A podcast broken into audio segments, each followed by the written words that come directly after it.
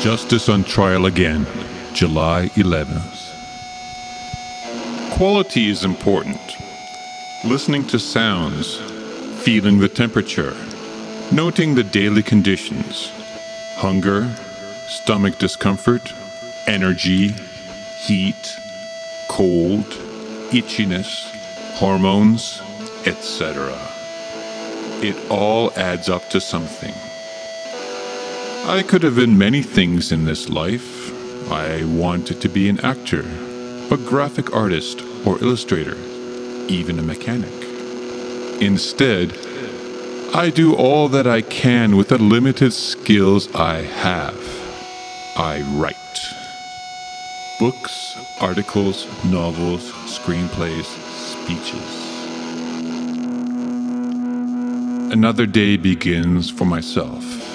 And also for everybody else under this sun. We all share our existences somehow, don't we? Some of us are tuned into our problems, and we know how to deal with everything, while some of us can deal with nothing. We get sleepy when we do anything. All of life is the pursuit of that elusive feeling, that energy, that pure clarity of thought. Until it comes, they must be patient. Others sit in front of the window and sweat, or they watch television. Still others wonder what they would have done in their youth if they knew what they knew with age. Others have all the energy and knowledge, but nobody to share it with. These are the superhumans. I want to write a book about the superhumans, but I don't know any personally. I try to imagine the superhumans that might live in my neighborhood. I compile a list of all the people I have ever known in school and society, at work, or anywhere else. I must write about the most dangerous life that I can imagine. Some kind of life that nobody could survive. What kind of life is that? What does it include? Who does it touch? I try to imagine what a superhuman might be. Perhaps it is a kind of contract killer. Perhaps it is just a cop. Perhaps it is a real superhuman who can walk through walls and nobody can touch. This superhuman cannot be attacked or harmed by anybody. This is the juggernaut. But this is not the book that I want to write. I imagine that I am a man who is examining the lives of all the people he has ever known. He has been in a coma for 10 years, and he wants to see what has happened to them.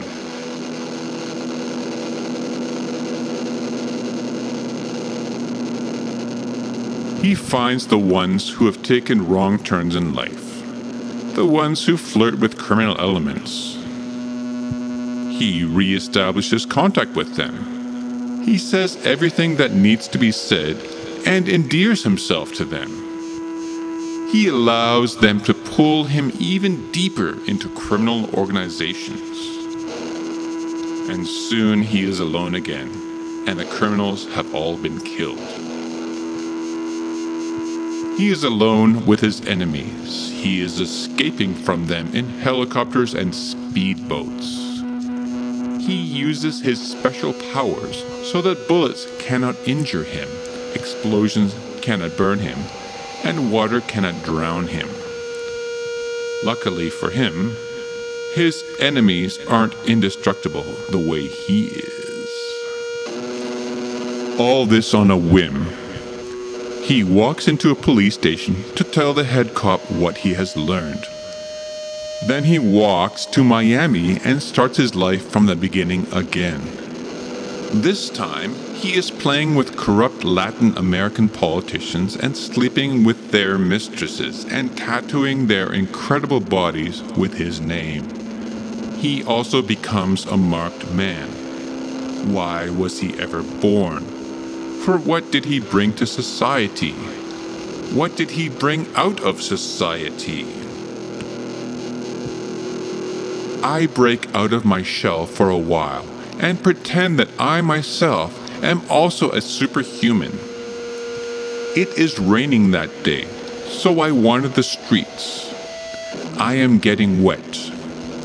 I walk into a store and ask the person there where I can find a certain criminal. That doesn't work.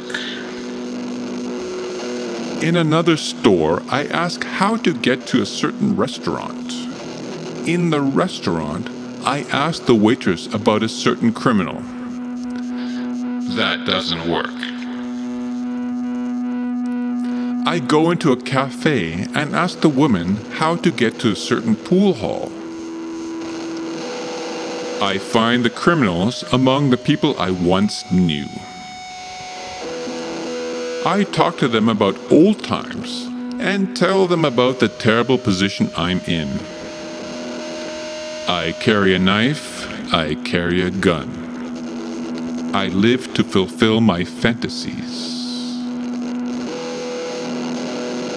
One of them is about the character in the novel I wrote who empties the cash register in a clothing store without the retail girl ever noticing.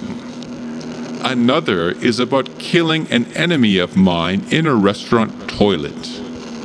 Yet another is about making love to a rival gang member's girlfriend in the back room of a pool hall and being discovered. But being discovered by whom?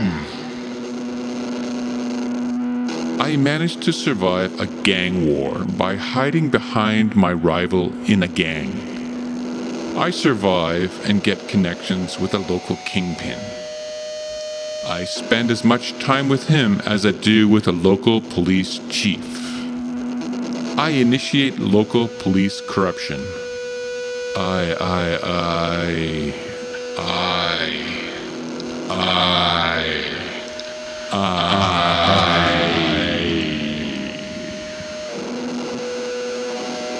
My life as a novel is fully underway, and I don't remember myself as the person I once was.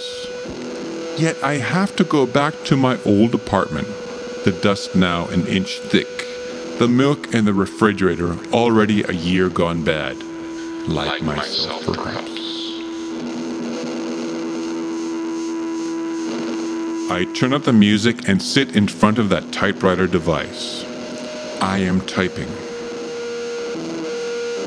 I have the music up real loud, so I don't immediately notice the person walking in, reading over my shoulder. The sun sets, and I notice his reflection appearing in the window in front of me. I am typing like a madman. I write up to the moment, and the last thing I put on the page is about the man over my shoulder. I hear a gasp and some shuffling. I pick up the typewriter and plant it between his eyes. He goes down like a sack of nuts and bolts. I look at his face. He's the personal bodyguard of that Latin American dictator, the one I ripped off for cocaine. I pitch the body over the railing, put the manuscript in an envelope, and begin looking for stamps.